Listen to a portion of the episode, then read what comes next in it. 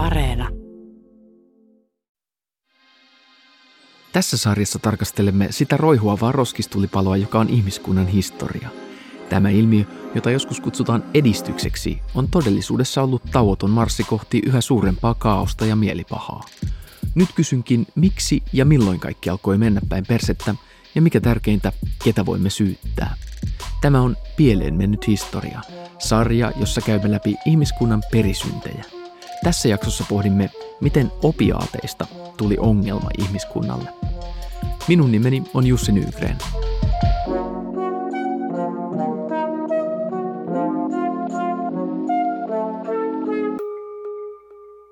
Jos sä olet niin jatkuvassa kuoleman uhassa, palelet, näet nälkää, ei kai tällainen pieni eskapismi ole pahasta. Todellisuus on paljon paskempi ja pelottavampi kuin se huumemaailma. Siellä saattaa olla vähän rauhallisempaa. Huume ja lääke kuulostaa eri kategorioilta, mutta useimmiten ne on ihan sama aine. Suomessa on aika paljon huumekuolemia, varsinkin niin kuin nykyään, että eurooppalaisessa niin kuin kehyksessä niin Suomi ehkä on siellä kärkisijalla. Alun perin unikon kukasta eristetty oopiumi on kautta aikojen ollut harmiton kipulääke, rohto monenlaiseen vaivaan yskästä mahakipuihin. 1800-luvulla kehitettiin kuitenkin vahvempia muotoja, morfiinia ja heroiinia. Lääkkeiden kehityksen myötä opiateista tulee ongelma. Jos vertaillaan eri päihteiden aiheuttamia haittoja, kuten kuolemia, väkivaltaa ja rikollisuutta, kaksi ainetta nousee kärkeen, alkoholi ja opiaatit. 1900-luvun maailmansodissa opiaatteja alettiin käyttää sumeilematta, mutta addiktion ongelma räjähti käsiin vasta 1960-luvun jälkeen. Huonosti suunniteltu huumausainepolitiikka on pahentanut ongelmia. Hyvistä lääkkeistä on tullut hankalia huumeita. 2000-luvun aikana synteettiset opiaatit ovat aiheuttaneet valtavan terveyskriisin esimerkiksi Amerikassa, jossa satoja tuhansia on kuollut yliannostukseen. Suomessakin kuolee synteettisiin opiaatteihin joka viikko neljä ihmistä. Mutta lähdetään liikkeelle huumeaddiktion varhaisista ajoista Suomessa. Historianopettaja Lasse Hongisto. Jos me ei ajatella niin kuin kansainvälistä kauppaa, jos emme ajatella vaikka teollistumista, jos emme ajatella kulutusyhteiskunnan syntyä ja itse asiassa kaikkien välimatkojen lyhenemistä ja kaikkea tällaisia asioita, niin sitten me ei ymmärretä, että tämä meidän nykyinen ja käsitys, että mitä nämä huumeet on ja mikä on tämä huumeongelma, niin ei me sitä ymmärretä. Että usein ajatellaan, että – sillä tavalla, että okei, suomalaiset ei ne käyttänyt huumeita silloin, kun ne oli metsästäjäkeräilijöitä. Okei, ei ne käyttänyt huumeita silloin, kun ne oli maanviljelijöitä. No ei tietenkään. Silloin elämä oli ö, selviytymistä ja se, että sulla ei ollut niin kuin, mitään mahdollisuutta elää sellaista huumeista elämää. Että ensimmäinen, joka mahdollisti sen, oli tietenkin joskus 1500-luvulla tullut alkoholi, eli silloin kun opittiin – Suomessakin tislaamaan alkoholia. Ja silloin, jos sulla oli esimerkiksi valtavan suuret pellot ja sait ison sadon, niin sun kannattikin osa sadosta ihan laillisesti muuttaa alkoholiksi, joka säilyi. Ja silloin tämä rikkaan talon isäntä saattoi olla kännissä pitkiäkin aikoja ja olla ikään kuin addikti. Mutta ei se aikaisemmin ollut mahdollista. Elettiin niin jotenkin sellaisessa selviytymistaloudessa, että ei mitään sellaisia varastoja ja solluja, kaikkien piti tehdä töitä ja jos katsoo tätä meidän nykyistä yhteiskuntaa, jossa siis niin kuin todella monella tavalla on muuttunut. Jos me katsotaan vaikka sitä meidän opiumia, niin me huomataan, että sinnehän tulee sitten taakse niin ensinnäkin kehittyvä tiede, kemian vallankumous, muistat hapen, muistat ensimmäiset reaktioyhtälöt ja ihan valtavan nopeasti sen jälkeen pystyttiin kaikenlaisia aineita synteettisesti valmistamaan. No tietenkin pystyttiin valmistamaan myös sitten vahvempia huumeita, jotka siis tuossa kirjallisuudessa sanotaan puolisynteettisiä, eli ilmeisesti se unikka oli se lähtökohta ja sitten pystyttiin sitä manipuloimaan ja saatiin vaikka sitä morfiinia. Sitten lääketeollisuus tarttui aina – joka ainoa tällaiseen hyvin tehokkaaseen kipulääkkeeseen, elämän helpottajaan josta tuli sitten pohja tälle narkomanialle ja huumeille. Kun unikon siemenkodan kylkeen tekee pienen viillon, sieltä tihkuu valkeaa lateksimaista nestettä, joka on tunnettu rohtona jo tuhansia vuosia. Sitä on kuivattu ja näin on saatu käyttöön sen sisältämä ooppiumi, joka kiinnittyy hermoston opioidireseptoreihin. Oppiumi korvaa kehon omia endorfiineja, jotka viestivät mielihyvää ja heikentävät kipusignaaleja. Endorfiineja on verenkierrossa erityisen paljon liikunnan, sosiaalisen vuorovaikutuksen, seksin ja hyvien yöunien aikana. Opiumi saa aikaan samanlaisia oloja, mutta tiiviimmässä muodossa. Se helpottaa kipua, hermostuneisuutta ja ahdistusta, ainakin hetkellisesti. Opiumi onkin ihmiskunnan ensimmäisiä lääkeaineita ja myös varhaisin historian tuntema huume – Ensimmäiset merkit valmistuksesta tunnetaan 5000 vuoden takaa mesopotamialaisten savitauluista. Myös muinaiset egyptiläiset ja kreikkalaiset käyttivät opiumia esimerkiksi itkevien lasten rauhoittamiseen ja hammassärkyyn. Suomeenkin opiumi saapui kauppiaiden mukana viimeistään keskiajalla, mutta sitä oli niin vähän liikkeellä, että sitä riitti aluksi lähinnä sotilaiden tarpeisiin. Kaupan ja yhteyksien parantuessa se kuitenkin yleistyi 1800-luvulle tultaessa opiumi eli unileipä, kuten Elias Lönnruut sen nimesi, kuului melko tavallisena lääkeaineena jokaisen kodin kotiapteekkiin. Opiumia käytettiin kivun ja jomotuksen seisautukseen, mätä- ja keuhkokuumeeseen ja ripuliin. Kun Suomessa kesällä 1831 riehui vaikea koleraepidemia – Sanomalehdet suosittelivat nimenomaan opiumin ja minttuöljyn sekoitusta hoidoksi. Sitä hankittiin rohdoskaupoista, puoskareilta ja kulkukauppiailta. Usein opiumia käytettiin alkoholin liuotettuina tippoina. Tätä tinktuuraa kutsuttiin laudaniumiksi.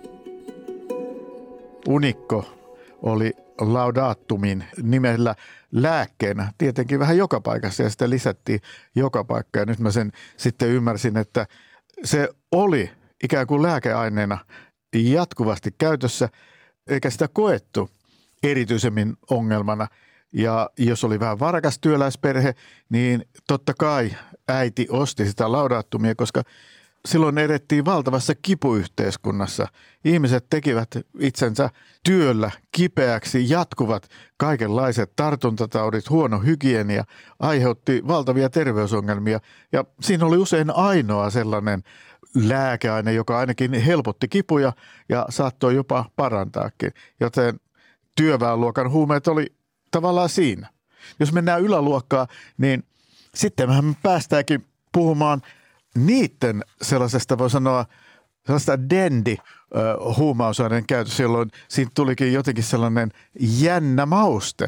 Ja se oli nimenomaan liitty romantiikan tyylisuuntaan, jolloin kritisoitiin voimakkaasti sitä meillä mainostettua valistuksen aikaa, jolloin pyrittiin ikään kuin järjellä ottamaan maa, maailma haltuun. Nyt tavallaan korostettiin tunteen merkitystä ja haltioitumisen merkitystä ja tietenkin suhtauduttiin romanttisesti myös kaikkeen ö, ikään kuin tällaiseen Euroopan ulkopuoliseen, muun muassa idän kulttuuri, mistä tuli sitten tavallaan tällainen yhden haikailun romantiikan kohde. Ja siellähän opium ja hashis oli hyvin vahvasti esillä, niin sitten sieltä ikään kuin ammennettiin ja, ja tavallaan sitten pyrittiin ikään kuin pääsemään ehkä johonkin uuteen luovaan tilaan näiden huumausaineiden avulla. Mä yllätyin siitä, että kuinka valtavan monet romantiikan ajan taiteilijat niin käyttivät säännöllisesti tai ajoittain sitten esimerkiksi opiumia. Eikä sitä paljon niin kuin moralisoitu ollenkaan, että se vaan otettiin sitten sellaisena. Eli musta jotenkin räikeä ero on tässä, että yläluokka ja niille se on niiden joutilaan elämän tällaisen estetisoinnin yksi väline. Ja tietenkin jos ajatellaan, että kuinka paljon tätä tällaista eliittiluokkaa oli, sitä oli tosi vähän. Ja sitten työväenluokka, niin sitten se jatkoi tuolla turvallisella ja tutulla alkoholi olut linjalla. Yläluokassa ei siinä mielessä oikein ollut narkkareita, koska niiden ei tarvinnut elää narkkarielämää. Eli niiden yleensä tämä huumeiden käyttö rahoitettiin, ei niiden tarvinnut ryöstellä, ei niiden tarvinnut harrastaa petosta. Lääkärit kirjoitteli reseptejä luotettaville porvarisherrasmiehille ihan mielellään. Helsingin seudulle erityisesti, mutta myös muualle Suomeen tuli sitten opium, mutta myös sitten morfiini ja myös sitten kokaini ja heroini. 1920-luku, joka esimerkiksi Englannissa oli kokainin niin kuin kulta-aikaa, niin se oli myös perin tuttu myös Suomessa.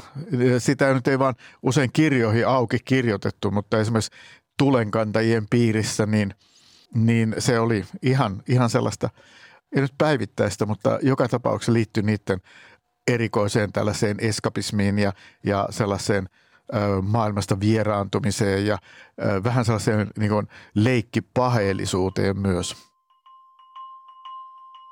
Oli kulkukauppiaita ja kaupungeissa oli apteekkeja ja niistä ja myös oli kaikenlaisia rohdoskauppoja, niin niistä sai kyllä sitten esimerkiksi vaikka jotain heroinilääkkeitä ja kaikkia muita.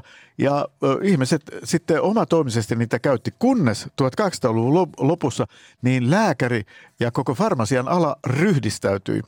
Ja sen jälkeen lääkärit alkoivat näitä reseptillä sitten määräämään, mutta ei yhtään hillitymmin, vaan ihan voi sanoa hyvin kevyellä kädellä, niin sitten reseptiä lähti liikkeelle ja näitä käytettiin – ei yleensä mitään diagnoosia tehty, sitten vaan annettiin, että kyllä ehkä kuukauden annos tällaista heroinipohjasta jotain ysköslääkettä. Mm. Mun mielestä tämä oli myös hauska tämä, että 1827 tällainen porilainen apteekkari J.D. Palander oli, kertoo, että apteekki oli saanut omasta lääkekasvimaastaan 50 naulaa kannabiksen siemeniä ja 20 naulaa unikkoa. Eli parikymmentä kiloa kannabista ja kymmenisen kiloa unikkoa, jos mä oon oikein ymmärtänyt tämän. 1803 eräs saksalainen apteekkiapulainen eristi opiumista sen vaikuttavan aineen, morfiinin. Näin lääkkeestä tuli kymmenen kertaa voimakkaampaa. Nimen aine sai Morfeukselta, kreikkalaiselta unen jumalalta. Morfiinia alettiin valmistaa teollisesti jo 1830-luvulla Saksassa. Sen saatavuus parani ja hinta laski. Näin syntyivät otolliset olosuhteet myös addiktiolle. Jo 1800-luvun puolivälissä sanomalehdissä aletaan kantaa huolta morfiinin päihdekäytöstä. Esimerkiksi Yhdysvaltojen sisällissodan jälkeen kirjoiteltiin huolestuneeseen sävyyn veteraanien morfiiniriippuvuudesta. Samoihin aikoihin markkinoille tulee morfiinista eristetty vielä vahvempi muoto, heroiini. Sitä markkinoitiin ihmelääkkeenä. Se oli kolme kertaa tehokkaampaa kuin morfiini, mutta sen ajateltiin olevan vähemmän addiktoivaa. Heroinista kehitettiin kaiken kansan yskänlääkkeitä, ja sitä käytettiin myös korvaushoitona morfinisteille. Morfinisteistä tulikin pian heroinisteja. Ja tämä kaava tulee toistumaan uudestaan ja uudestaan opiaattien kehityksessä. Aina uusia aineita ja aina uusia riippuvuusongelmia. Näitä uusia teollisia versioita oppiumista otettiin käyttöön etenkin 1900-luvun maailmansodissa. Sodat toimivat huumeiden kokeilukenttinä ja korkeakouluina. Etulinjassa niin näitä heroinipohjaisia yskänlääkkeitä, niin esimerkiksi kun mentiin vartioon, niitä annettiin, koska yskä, flunssa niissä olosuhteissa levisi. Sitten vaikka vähän ennaltaehkäisevästikin annettiin sitten niitä. Ja niitä meni ihan valtavasti. Jotenkin yskä saatiin kyllä kuriin, mutta että näin jälkikäteen niin tuntuu, että, että ehkä niitä käytettiin holtittomasti. Ja sitten meillähän oli aikamoinen sitten tämä ongelma – nimenomaan sitten päästiin heroinin osalta ihan maailman kirjoihin, että meitä on muistuteltu siitä, että miten suomalaiset sitä heroinia niin valtavasti kuluu. 1930-luvulla heroinia käytettiin etenkin Suomessa paljon. Se oli edullinen lääke, jota käytettiin innokkaasti esimerkiksi tuberkuloosin ja lievempien keuhkoinfektioiden hoitoon. Suomi erottuu tuon ajan tilastoissa heroinin suurkuluttajamaana. Täällä kului heroiinia saman verran kuin muissa Pohjoismaissa yhteensä. Kansainliitto patisti tuolloin jäsenmaitaan luopumaan heroiinista ja esitti Suomen hallitukselle kysymyksen, mitä se aikoisi tehdä heroinin käytön vähentämiseksi. Samaan aikaan Suomen sisäministeriö oli pikemminkin huolissaan siitä, että heroiinivarannot olivat liian vähissä ja sitä tarvittaisiin kohta kipeästi lisää. Vaihtoehtona olisi ollut hoitaa yskää kodeiinilla, mutta se oli huomattavasti kalliimpaa. Köyhä ja säästäväinen Suomen kansa otti mieluummin heroiinia.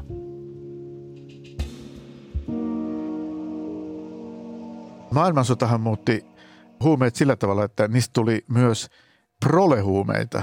Eli sitten työväenluokka otettiinkin mukaan.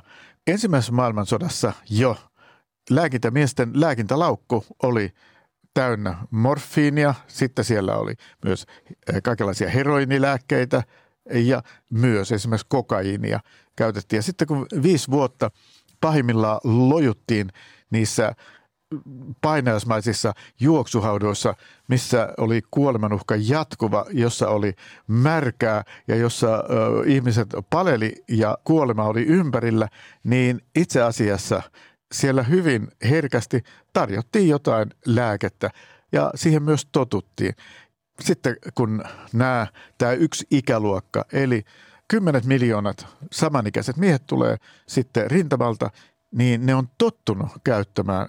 Maailmansota oli suuri opettaja. Mä olen kertonut paljon ensimmäisen maailmansodan taisteluista, mutta tämä puoli onkin jäänyt sitten kyllä vähän opettamatta, että se, mikä siellä oli, niin oli nämä voimakkaat lääkkeet, jotka sitten totutti tavallaan sitten tähän huumekulttuurin valtio valisti nuorukaisiaan, että näistä tulee aika kiva olo. Ja jos sä olet niin kuin jatkuvassa kuoleman uhassa, palelet, näet nälkää, niin ei kai tällainen pieni eskapismi ole pahasta. Koko ajan granaatti osuu, ei osu. Ja sitten joku sanoo, että älä pakene todellisuutta huumeiden avulla. Totta kai, todellisuus on paljon paskempi kun, ja pelottavampi kuin se huumemaailma. Siellä saattaa olla vähän rauhallisempaa. Ja sota loppu, niin meillä oli 170 000 niin haavoittunutta, josta 100 000 oli about niin vakavasti sotavammaisia. Ne eli aina kaikkien kipujen keskellä. Ja vaikka niitä kipujakaan ollut, niin kannatti käydä hakemassa niitä kipulääkkeitä, koska niitä saattoi sitten nyt syntyneille aika isoille markkinoille sitten edelleen sitten jakaa. Ja kerrotaan, että esimerkiksi joku SS-mies Itärintamalta, jolla oli vain yksi käsi, niin se eli tosi hulppeita elämää – koska se haki jatkuvasti kipulääkkeet ja myi niitä sitten edelleen. Maailmansotien ja lääkkeiden teollisen tuotannon myötä opiaattien viihdekäyttö demokratisoituu. Heroinista tulee kaikkien yhteiskuntaluokkien huume. Heroinille ja morfiinille oli syntynyt myös laittomat markkinat, ja niitä oli opittu käyttämään yhä tehokkaammilla menetelmillä. Aluksi niitä nuuskattiin, poltettiin ja syötiin, mutta kun injektioneulat yleistyivät, pillerit liuotettiin veteen ja niitä injektoitiin kehoon piikeillä, ja näin saatiin aineista parempia nousuja. Sotien jälkeen syntyi myös nuorisokulttuuri. 50- ja 60-lukujen nuorilla alkoi olla enemmän rahaa ja vapaa-aikaa kuin aikaisemmilla sukupolvilla. Huumeiden viihdekokeilut lisääntyivät ja etenkin psykedeeleistä tuli osa nuorisokulttuurin kuvastoa. Tämä vaikutti siihen, miten vallanpitäjät suhtautuivat kaikkiin huumeisiin. Alkoi käyttäjäkontrollin aikakausi. Terveyden ja hyvinvoinnin laitoksen tutkimusprofessori Pekka Hakkaraisen mukaan tässä kohtaa opiaattien ja ylipäätään huumeiden historia alkaa mennä pieleen. Tämä kieltolinja, niin se on, jos puhutaan pieleen menneestä historiasta, niin se on minusta se kaikkein ison kysymys – että 1961 Viinissä tehtiin tämmöinen huumausaine yleissopimus, jossa kun aikaisemmat sopimukset oli, ne oli kohdistunut niin kuin siihen kaupan valvontaan, maiden välisen liikenteen kontrollointiin, niin nyt tässä huumausaine yleissopimuksessa niin se kontrolli ulotettiin ihan niin kuin yksittäisiin käyttäjiin. Silloinhan tilanne oli vielä suhteellisen rauhallinen Sitten 60-luvun loppupuoli oli, oli niin kuin kulttuurisesti tavattoman virkeä ja, ja, ja niin kuin moniulotteinen ja, ja, ja niin kuin erityisesti kannabis ja jotkut psykedeelit niin sai sitten tällaista symbolista merkitystä nuorison protestiliikkeessä ja tämmöisessä kulttuurisessa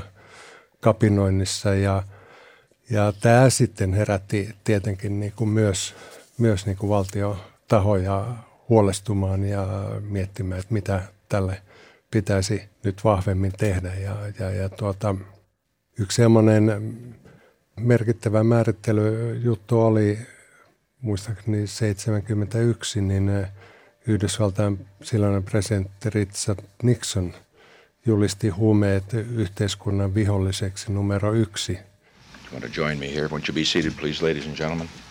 America's public enemy number one in the United States is drug abuse. In order to fight and defeat this enemy, it is necessary to wage a new all-out offensive. I have asked the Congress to provide the legislative authority and the funds Alkaa aggressiivinen huumekauppiaiden, mutta myös huumekäyttäjien vainoaminen. USA lähti pamppulinjalla heikoimpien ihmisryhmien perään. Ihmisiä aletaan vangita mitättömistä käyttörikoksista ja riippuvaisia sysätään avun ulottumattomiin. Samanlainen tiukka linja huumeiden kanssa otetaan käyttöön kaikkialla maailmassa, myös Suomessa. Huumausaineet niputetaan yhteen ja kaikkien niiden käytöstä ja hallussapidosta tehdään rangaistavaa. Tämä tiukka linja on toiminut huonosti. Huumeiden vastainen sota lähinnä nosti huumeiden hintaa ja samalla vahvisti laitonta huumekauppaa. Huumekauppiaille sota oli suorastaan lottovoitto. Riippuvuuden ongelmat ja yliannostuskuolemat ovat lisääntyneet, koska ihmiset eivät ole saaneet apua ongelmiinsa ajoissa. Sodassa huumeita vastaan tappiot ovat olleet karmeita. Sehän on tuottanut tavattomasti niin kuin kärsimystä ihmisille ja kun julistetaan sotaa, niin, niin siinähän ei sitten niin kuin keinoja kaideta. Ja tavallaan se sisältää myös sellaisen ajatuksen, että kun ollaan sodassa, niin omassa kansassakin tulee uhreja. Eli on hyväksytty myös ne, että meillä on ihmisiä kuolehuumeiden käyttöön isoja määriä.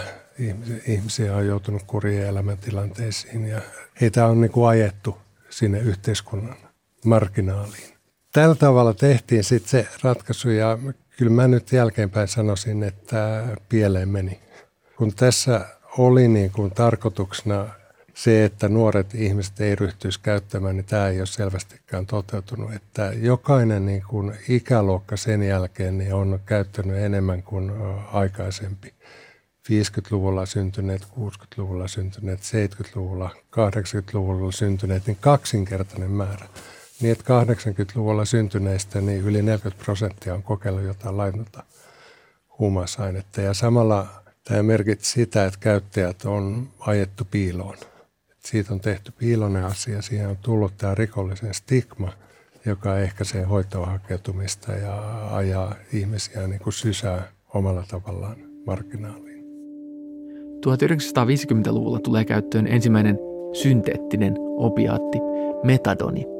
Ja jälleen kerran sitä mainostetaan vähempi haittaisena kuin morfiinia ja käytetään morfiinista vierottamiseen – 1900-luvun loppupuolella kivunhoito kehittyy ja markkinoille tulee valtava valikoima erilaisia synteettisiä opiaatteja. Esimerkiksi buprenorfiinia, oksykodonia ja fentanyyliä. Oppiumi on ehkä, ehkä sitä miedommasta päästä, että sitten tämmöiset uusimmat variantit, niin kuin fentanyyli, niin siitähän on sanottu, että se on sata kertaa vielä niin kuin morfiinia voimakkaampaa ja siitä on puhdistettu ja otettu ne tietyt molekyylit ainoastaan käyttöön, niin ne on vahvoja aineita ja niillä on ollut niin kuin tärkeä merkitys kipulääkkeenä nimenomaan tämmöisessä akutissa kiputilanteessa, että, ja on edelleenkin. Että sillä tavalla tässä niin kuin kietoutuu se, että huume ja lääke niin kuin kuulostaa eri kategorioilta, mutta useimmiten ne on ihan sama aine – morfiini, joka ostetaan lääkärin reseptillä apteekista tai lääkeopioidi on lääkettä, mutta jos se sitten ostetaan kadulta, niin sitten se on huumetta, mutta aine on ihan sama. Koska tämä ymmärrettiin, että nämä opioidit on niin kuin riippuvuutta aiheuttavia? No kyllähän se nähtiin tietenkin siellä, siellä niin kuin Kiinan tilanteessakin jo, että se ajaa ihmiset, niin kuin, niin kuin sanottiin, huumeen orjaksi. Todella vahva, vahva riippuvuus. Kyllä se nähtiin Suomessakin sitten niin kuin sotien jälkeen, että, että siitä kasvoi se ongelma. Että lääketieteessähän on niin kuin pitkään etsitty sellaista vahvaa kipulääkettä, jossa ei olisi tällaisia riippuvuusominaisuuksia – se on ollut tosi iso projekti ja monet lääketehtaat on työskennelleet sen parissa. Yksi esimerkki siitä on buprenorfiini, jonka ajateltiin, että siinä ei ole sellaista riippuvuuspotentiaalia, mutta sitten kun se levisi kadulle, eli se on tätä subuteksia, subuksone temkesikkiä, niin sitähän erityisesti Suomessa niin kuin kansainvälisestikin niin kuin isossa määrin käyttäjät otti sen omakseen, mutta kadullahan sitä niin kuin puustataan sitten muiden aineiden kanssa yhdessä käyttäen, niin sitten efektit onkin toisenlaiset kuin teoriassa se aineen rakenne antaisi ymmärtää. Mutta tämä ei ole mun mielestä se isoin ongelma tässä historiassa, vaan, vaan se on tämä Oxycontin Yhdysvalloissa lääkefirma, joka tuota, niin sai luotua sille ää, niin kuin maineen, että se ei synnyttäisi riippuvuutta. Ja se perustuu aika lailla niin kuin hyvin lääketieteellisessä lehdessä hyvin mitättömään raporttiin, jossa kehuttiin sen, sen tuota vaikutuksia ja vähäistä riippuvuuspotentiaalia ja se levisi nopeasti sitten niin kuin Yhdysvalloissa lääkemääräyskäytäntöön ja siellä tietenkin sitten sitä mainostettiin tavattoman vahvasti. Yhdysvaltain lääkesysteemi on erilainen kuin Suomessa. Siellä on mahdollista lääkeyhtiöiden markkinoida tuotteitaan suoraan kuluttajille. Siellä on itsekin nähnyt niitä mainoksia, jossa kuvataan niin kuin rauhallinen perhetilanne, takapihalla grillailla ja aurinko paistaa ja kaikki näyttää niin hyvältä. Ja siinä yhteydessä mainostetaan tätä lääkettä sitten, että se mahdollistaa tällaisen hyvän elämän, niin sitten tietysti asiakkaat menee suoraan lääkärille, että mä haluan tätä. Siellä oli myös mahdollista ennen kuin tähän opioidekriisiin kunnolla herättiin, joka on tappanut siellä satoja tuhansia ihmisiä nyt useamman vuoden aikana, niin sitä saattoi määrätä lääkäri myös netissä kokonaan näkemättä potilasta. Tämä, että tämmöinen on päässyt tapahtumaan, on kyllä niin kuin todella iso, iso ja traaginen moka myös. Ja sitten taas, kun lääkemääräyskäytäntöä ruvettiin sitten Yhdysvalloissakin kiristämään ja ihmiset lähti sitten ostamaan niitä aineita laittomilta markkinoilta ja samaan aikaan järjestäytynyt rikollisuus toisina enemmän ja enemmän heroinia ja halvempaa hintaan ja siellä niin kuin heroinin käyttäjä populaatio kun muuttui huomattavasti, että sinne tuli niin kuin valkoista keskiluokkaista väkeä naisia ihan eri tavalla kuin aikaisemmin niissä kuviossa oli ollut. Ja, ja, ja sitten siinä on viimeisempänä tullut tämä fentanyli, joka on niin kuin edelleen lisännyt sitä kuolleisuutta.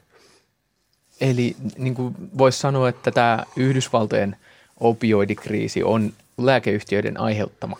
Kyllä ja erityisesti yhden lääkeyhtiön, joka nyt on sitten konkurssissa ja on saanut isot korvaukset ja, ja näin, mutta siellähän on muitakin näitä lääkeopioidituotteita ja, ja kyllähän niitä määrätään ja käytetään Suomessakin, että sinänsä se ongelma niiden ympäriltä ei ole poistunut. Meillä, meillä se on ollut tietysti paljon kontrolloidumpaa, ja, mutta kyllä täälläkin on käytetty huolestuneita puheenvuoroja joidenkin lääkäreiden toimesta, että – koko ajan niitä määrätään enemmän ja enemmän. Ja tämä on tämä Purdue Pharma, joo, lääkeyhtiö. Joo. joo. Tällä hetkellä USAssa on meneillään opioidikriisi. Satoja tuhansia ihmisiä on kuollut yliannostuksiin. Kriisi on seurausta muutoksesta lääkkeiden määräyskäytännöissä. Muutos lähti liikkeelle jo 1980-luvulla. Siihen mennessä kivulääkkeitä oli määrätty vain akuutissa tilanteessa – esimerkiksi leikkauksen jälkeen. Mutta 80-luvulta lähtien alettiin myös kroonista kipua hoitaa opiaateilla ja kehittää hitaasti elimistöön liukenevia opiaatteja nimenomaan pitkäaikaiseen käyttöön. Oksykodonia tuottava lääkeyhtiö Purdue Pharma loppasi lääkkeiden määräämistä sponsoroimalla kursseja, rahoittamalla lääketieteen ammattilaisten järjestöjä ja markkinoimalla lääkettä suoraan lääkäreille ja käyttäjille. Yhtiö myös vääristeli tuloksia oksikodonin vaikutuksista. Viestinnässä painotettiin, että nämä opiaatit eivät aiheuta addiktiota. Todellisuudessa opiaatit tepsivät heikosti krooniseen kipuun. Potilaalle kehittyy sietokyky lääkettä vastaan. Jotkut potilaat saattavat jopa herkistyä kivulle pitkässä opiaattihoidossa. Ja jälleen kerran on jouduttu huomaamaan, että myös nämä uudet, hitaasti imeytyvät opiaatit ovat todella addiktoivia. Kun tämä alkoi valjeta lääkäreille, he lakkasivat kyllä määräämästä oksikodonia pitkäaikaiseen kivunlievitykseen, mutta samalla potilaat alkoivat siirtyä käyttämään heroinia katukaupasta ja pian myös fentanyyliä, joka on halvempaa ja huomattavasti vahvempaa. No aluksihan niistä saa, saa näitä kiksejä ja, ja, ja miten kukin kuvailee, niin sellaista oloa, joka tuntuu tavattoman hyvältä, on päässyt johonkin, jossa mikään vaikaisempi ei vertaudu samalle tasolle tai pahat olot ja ahdistukset, jotka on vaivannut, niin tuntuukin, että ne on nyt ratkennut. Ja, mutta tota, tästä musta aivan paras kuvaus – on William S. Burroughsin kirjassa Nisti. Ja hän oli itse käyttäjä ja hän, hän kuvaa ja mitä muualtakin on tullut, että siinä on ensin tämmöinen honeymoon, jolloin saa vaan näitä hyviä oloja ja, ja, ja silleen se tuntuu hienolta jutulta ja hyvältä jutulta, kunnes yksi kaunis päivä sä erät ja sä tajut, että sä oot niin kuin kiinni siinä jutussa sitten se niin kuin kääntyy enemmän siihen, että sun pitää saada, saada sitä ainetta, jotta sulla ei tule niin kuin ne huonot, huonot olot siihen. Ja yleensä ihmiset niin kuin sit sanoo, että ei, ei sitä enää sitä kiksiä saakkaan, että se on, se on vaan semmoista tasaisen olotilan ylläpitämistä. Mutta käytännössähän se on sitten, niin kuin Suomenkin huumemarkkinoilla se, missä aineiden saatavuus vaihtelee ja ja, ja se on niin kuin epävarmaa, niin se on aikamoista sekakäyttöä ja otetaan sitten mitä milloinkin on saatavilla ja hyvin paljon lääkeaineita, niin kuin benzodiazepiineja jotenkin rauhoittamaan sitä pahaa oloa, mikä, mikä siellä pohjalla koko ajan on. Se buprenorfiini esimerkiksi, niin teoreettisesti sen ei pitäisi tuottaa sellaista päihtymistä – että siinä on tätä opioiden agonistia ja antagonistia ja niiden pitäisi niin kuin jotenkin vaikuttaa siihen, että siitä ei sellaisia kiksejä saa. Mutta mm, sitten kun se menee tuonne kadulle niin, ja sitä puustataan jollain muilla aineilla, niin sittenpä siitä lähteekin niitä efektejä. Tai sitten siihen sen niin kuin, monestihan sitten kun on riippuvuuskäytöstä kysymys, niin siitä ei välttämättä mitään kiksejä enää saakkaan Tämä on niin hyvin vanha ja 40-luvulla esitetty teoria tämmöisen Albert Lindesmithin toimesta, että, että riippuvuuskäyttäjä niin käyttää, koska se pyrkii välttämään niitä vierotusoireita. Ja niin kuin tässä buprenorfiinissakin ne on erittäin hankalat, ne vierotusoireet. Niin se on myös sitten yksi, yksi motivaatio jatkaa sitä käyttöä, että, että pysyt niin sanotusti terveenä Millaisia olotiloja ihmiset kuvaa näistä? Mitä ne on ne vierotusoireet käytännössä? Voi olla monenlaisia, mutta ihan näitä vatsa on ihan sekaisin tai, tai näin, mutta kyllähän niitä usein kuvataan, että, että se on sellaista todella ahdistavaa sisäistä huonoa oloa populaarikulttuurin tuotteissa mm, kuvata ihminen raapii seiniä ja hakkaa päätänsä oveen ja näin ei se nyt välttämättä varmaan jokaisella tämmöistä ole, mutta erittäin hankala tila. Musta se on aika mielenkiintoista myös, että tämä ei ole vaan kemiaa, tämä, tämä tota, näiden opioidien ja huumeiden käyttö, että siinä on myös tämmöinen niin kuin aika iso tämä mielen ja sitten sen jotenkin sosiaalisen ympäristön vaikutus. Ja tavallaan toi, mm. miten, miten heroinia käytettiin niin kuin yskänlääkkeenä joskus 30-luvulla, niin kertoo vähän siitä, että, että ihmisille, jotka on turvatusasemassa, jolla on niin kuin ammatti mm. ehkä perhe ja tälleen, niin niille voi antaa aika vahvoikin kipulääkkeitä mm. ja niille ei muodostu tällaista riippuvuutta. Eikö vaan? Ja, et, Kyllä. Ja sitten et saattaa myös olla jopa niin, että ne ei edes koe sitä viihdevaikutusta. Mun mielestä jotenkin niin outo, että voi antaa samaa ainetta eri ihmisille ja ne kokee sen ihan eri tavalla ja Ky- ihan eri seuraukset. Kyllä. Kyllä on kirjallisuudessa myös, myös tämmöinen Norman Simberg, joka oli Harvardin yliopiston psykiatrian professori. Hän kirjoitti tällaisen kirjan Drugs, Set and Setting – ja hän äh, kaivoi siinä ihmisiä esiin, jotka oli käyttäneet hyvin pitkään aikaa heroinia tulematta riippuvaiseksi siitä. Mutta he olivat niin hyvässä asemassa olevia, jotka sitten hyvin harvoin nauttivat sen ja aine oli turvallista. Tuota, se tiesi sen puhtaudet ja muut tällaiset jutut, eikä käyttövälineet oli puhtaita ja kaikki tällainen. Niin kyllä, kyllä tämmöinen kontrolloitu käyttö tuota sinänsä on, vaatii aika paljon, että se sit niin kuin niin elinolosuhteilta ja psyykeeltä ja tällaiselta, että se pysyy niin kuin hallinnassa. Mutta se ei sinänsä ole täysin mahdotonta ollenkaan. Sitten meillä on hyvin tärkeä tutkimus oli, oli Vietnamin sodasta Yhdysvaltain asevoimista, että siellähän paljon käytettiin heroinia siellä rintamalla ja – sitten se hämmästytti, että kuinka moni näistä ihmistä niin pääsi sitten aika helposti irti kotiin palattua. Siellä oli myös iso joukko, jotka oli todella pulassa ja jäivät, jäivät kiinni loppuelämäkseen siihen, mutta iso, iso joukko irrottautui ilman merkittävämpiä ongelmia.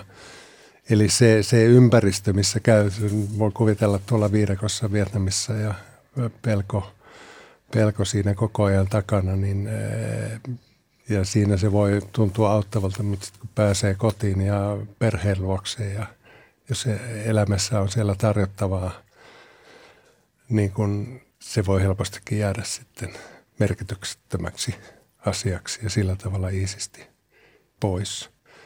Kyllä tässä on, paitsi kemiaa, niin se, se on, mä olen samaa mieltä siitä, että se on hyvin, hyvin sosiaalista ja, ja, ja siihen henkilön omaan, omaan maailmaan liittyvää.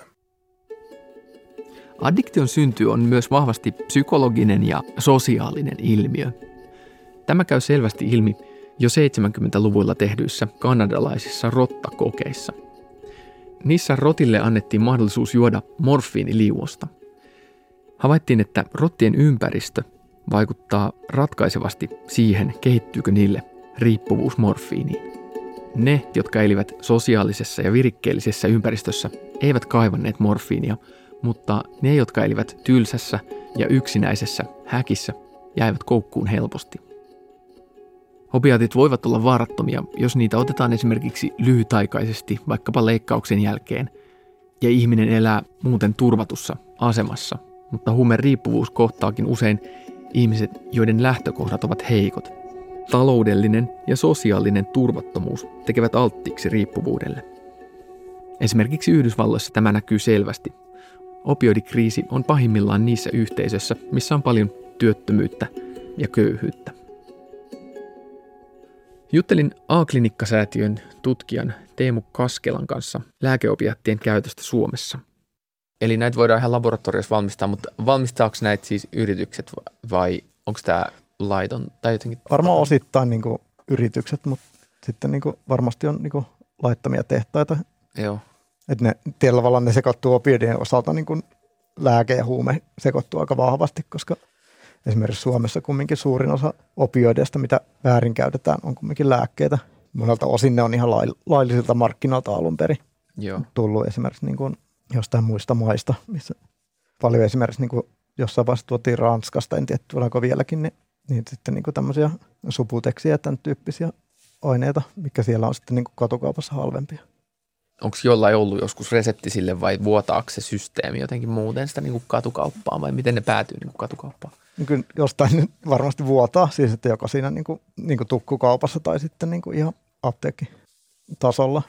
THL Labra tutki semmoisilla ruiskujäämä näytteellä, että ne keräs käytettyjä ruiskuja ja sitten tutki, mitä niissä on, niin aika pitkälti se tulee jostain muualta kuin Suomen omasta korvausotojärjestelmästä, koska Suomessa käytetään semmoista niin kuin suboxonea, missä on buprenorfinin lisäksi toisenlaista ainetta, ja niissä ruiskuissa ei löytynyt muuta kuin sitä buprenorfinia, niin pystyttiin niin kuin päättelemään, että suurin osa niin kuin näyttäisi tulevan jostain niin kuin muualta, mutta varmaan suurin osa niin kuin jostain ihan lääketehtaasta alun perin on lähtöisin. Suomessa etenkin buprenorfiini eli Subutex on yleinen huume katukaupassa. Se on puolisynteettinen, pitkävaikutteinen opiaatti. Buprenorfiini on yksinään käytettynä turvallisempi aine kuin vaikka heroiini, mutta päihdekäyttöön liittyy aina aineiden sekoittamista vahvemman vaikutuksen saamiseksi. Tyypillisessä suomalaisessa huumekuolemassa sekoitetaan buprenorfiinia rauhoittaviin benzodiazepiineihin ja alkoholiin sekä mahdollisesti muihin aineisiin. Suomessa valtaosa huumekuolemista on tapaturmaisia myrkytyksiä, eli vahinkoja, joihin liittyy opiaattien ja muiden aineiden yhdistelmiä. Neljä ihmistä joka viikko kuolee opiaattien yliannostukseen Suomessa. Huumekuolemissa Suomi on kymmenen huonoimman maan kärjessä. Opiodit, niin kuin sanotaan tässä 2000-luvun aikana, niin opiodit on kuitenkin niin tämmöisenä ongelmallisesti käytettynä päihteenä ohittanut amfetamiin Suomessa. Ilmeisesti niin kuin heroiini on, niin kuin, sitä nyt ei enää käytetä Suomessa ainakaan. Joo, Suomessa se tapahtui niin 2000-luvun taitteessa heroiini aika pitkälti katosi markkinoilta ja, ja tämmöinen just nimenomaan Subutex, eli buprenorfini korvasi ne markkinat ja, ja se on oikeastaan niin kuin selkeästi se ykkös, ykkösopioidi. Suomessa vasta 90-luvulla oikeastaan niin kuin huumeiden käyttö yleistyi tosi vahvasti. Että muualla sitten tavalla ehkä se heroinilla oli semmoinen niin kuin historia, että oli jo totuttu käyttämään sitä. Että vasta niin kuin 90-luvun puolen välin jälkeen oikeastaan niin huumeiden käyttö lisääntyi Suomessa tosi paljon ja ikään kuin Eurooppa avautui Suomelle eri lailla 90-luvulla liityttiin EU-hun ja niin kuin muutenkin ehkä kulttuurisesti lähennyttiin, niin kuin kansainvälistyttiin. Yleensäkin niin kuin huumeiden käyttö sen jälkeen niin kuin on niin kuin kasvanut ja, ja nyt ollaan niin kuin ihan, ihan siellä Euroopan keskikastissa. Suomi on ollut siis, on siitä poikkeuksellinen, että se tosiaan alkoi silloin 2000-luvun alussa se semmoinen lääkeopioidien käyttö, milloin se ei ollut vielä, vielä niin kuin muualla maailmassa mikään trendi. Että sitten myöhemmin niin kuin, varsinkin niin kuin Yhdysvalloissa, mutta myös Euroopassa niin kuin lääkeopioidit on, on niin kuin lyönyt itsensä ehkä enemmän läpi. Että Suomi on jossain määrin, niin kuin, voisi sanoa, edelläkävijä siinä mielessä. Että Suomessa on aika paljon huumekuolemia, varsinkin niin kuin nykyään, että eurooppalaisessa niin kuin kehyksessä, niin Suomi ehkä on siellä kärkisijoilla. Et sitten tietenkin niin kuin Jenkkien niin kuin opioidikriisi ja siellä niin ne kuolemat, niin ne on tietenkin ihan eri tasolla. Mutta että eurooppalaisessa kehyksessä Suomi on kyllä niin huumehaitoissa aika hyvin pär- tai huonosti pärjännyt siinä mielessä, että niitä kuolemia on tosi paljon. No millainen on sitten tällainen tyypillinen niin kuin yliannostus tai mitä siinä niin kuin tapahtuu? Tai mitä? Siis hengitys lamaantuu yleensä. Esimerkiksi niin kuin alkoholi ja opioidit niin ne molemmat tavallaan niin kuin aiheuttaa saman tyyppi, niin kuin, että niiden yhteisvaikutus on niin kuin riskialtista. Ja sitten jos siihen niin kuin lisätään vielä tai ravoittavia lääkkeitä, niin niiden kaikkien tietyllä tavalla näiden aineiden riskit tietyllä tavalla niin kuin moninkertaistuu sen takia, että, että ne vaikuttaa samantyyppisesti ja aiheuttaa sitten niin kuin yliannostusriskiä.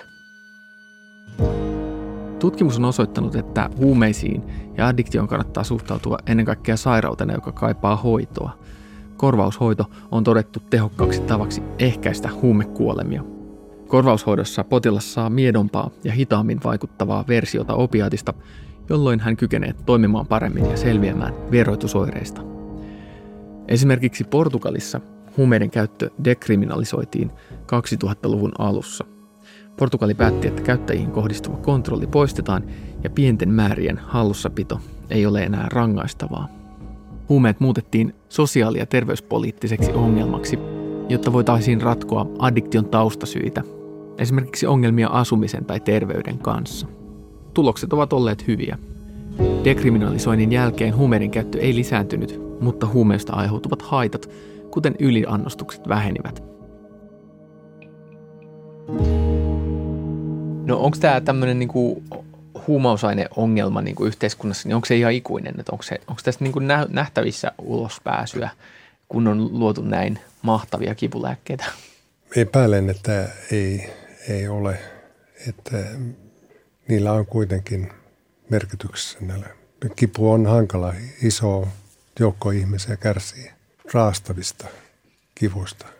Jotenkin heitä pitää hoitaa ja vaikka on, niin kuin kehitetään tietenkin myös tämmöisiä lääkkeettömiä hoitoja ja mielikuvaharjoituksia ja mm, tämän tapaisia juttuja hyvin paljonkin. Kyllä näitä lääkkeitä tarvitaan jatkossakin. Pitäisikö nämä huumeet kaikki, niiden käyttö, pitäisikö se laillistaa? Jos käyttöön, käytöstä ei rangaista, niin se ei ole laillistamista. Se, se on niin kuin käytön dekriminalisointia. Se mun mielestä pitäisi ehdottomasti tehdä. Et sillä rankaisemisella ei saavuteta paljonkaan hyötyjä. Se voi ehkä, ehkä ehkäistä jotain kokeilemasta, että kun se on nyt on laitonta, mutta jos puolet ikäluokasta kokeilee, niin kovin tehoton väline se on. Toisaalta sitten, jos ajattelee tämmöistä riippuvuudesta kärsivää henkilöä, niin eihän siinä ole mitään mieltä, että sairasta ihmistä niin kun pyritään kohtelemaan rankasemisen kautta. Että he, he tarvitsevat hoitoa ja he tarvitsevat tukea. Ja olen ehdottanut ja meidän laitos on ehdottanut, että yhteiskunnallista keskustelua pitäisi viedä siihen suuntaan, että kaikkien huumausaineiden käytös rankaisemisesta niin luovuttaisiin rikoslaissa. Se ei merkitse sitä, että nostetaan kädet pystyyn, että nyt ei sit, että kaikki on sallittua ja ei tehdä mitään. Edelleenkin esimerkiksi käyttö julkisella paikalla – lastenleikkipaikoilla, koulujen lähistöllä, missä vaan halutaan, voidaan kieltää. Ja meillä on huumeiden käytön yleiskielto joka tapauksessa olemassa. Alaikäisten käyttöä voitaisiin voitais puuttua lastensuojelulain toimenpiteen. Täällä on niin monia muita mahdollisuuksia, keveämpiä mahdollisuuksia säädellä sitä tilannetta kuin rikoslaki. Ja samaan aikaan me, se voisi niin avata sitä ilmapiiriä silleen, että siitä asiasta olisi helpompi puhua. Se olisi helpompi ottaa lääkärin vastaanotolla esille ammattilaisen, olisi helpompi ottaa se puheeksi asiakkaansa kanssa. Meillä on huumekuolemia paljon, nuoria työikäisiä ihmisiä, niin tuolta meidän pitää aikaisemmin päästä puuttumaan niihin käyttöuriin. Ää, nyt puhutaan kannabiksen ää, käytön dekriminalisoinnista. Mitä sä luulet, että millaisia vaikutuksia sillä voisi olla? Että onko se... No, näkisin niin, että se ei juurikaan auttaisi niitä, jotka käyttää muita aineita. Ja siinä tuota, niin kun jätettäisiin osa ongelmaa sitten niin kuin piiloon edelleenkin. Et en näe sitä niin kuin hyvänä ratkaisuna. Et musta se dekriminalisointiin pitäisi koskea kaikkia aineita. Ja, ja kun sairasta riippuvaista ihmistä lähestytään rangaistus edellä, niin ei, se, ei, missään muu, muualla lääketieteen alalla niin potilaita kohdella sillä tavalla. Opiattien historia on tarina siitä, miten ratkaisut voivat luoda lisää ongelmia. Yhä uudestaan ja uudestaan korvaavat ja vahvemmat lääkkeet ovat aiheuttaneet lisää riippuvuusongelmia – Ensin siirryttiin morfiinista heroiiniin, sitten heroiinista metadoniin ja edelleen buprenorfiiniin ja oksykodoniin. Opiattia, joka ei aiheuttaisi riippuvuutta, ei vielä ole löytynyt. Huumeongelmiin on etsitty ratkaisua myös ankarammasta kontrollipolitiikasta, mutta samalla päädytty vain käristämään ongelmia. Kontrolli on kohdistunut ongelman uhreihin. Tiukka kieltolinja huumeissa on aiheuttanut lisää kärsimystä – ja maksanut yhteiskunnalle paljon saavuttamatta juuri mitään. Samalla opiaattien historia on myös menestystarina ihmisen kekseliäisyydestä. Samat aineet, jotka aiheuttavat addiktiota, ovat erinomaisia kivun lievityksessä.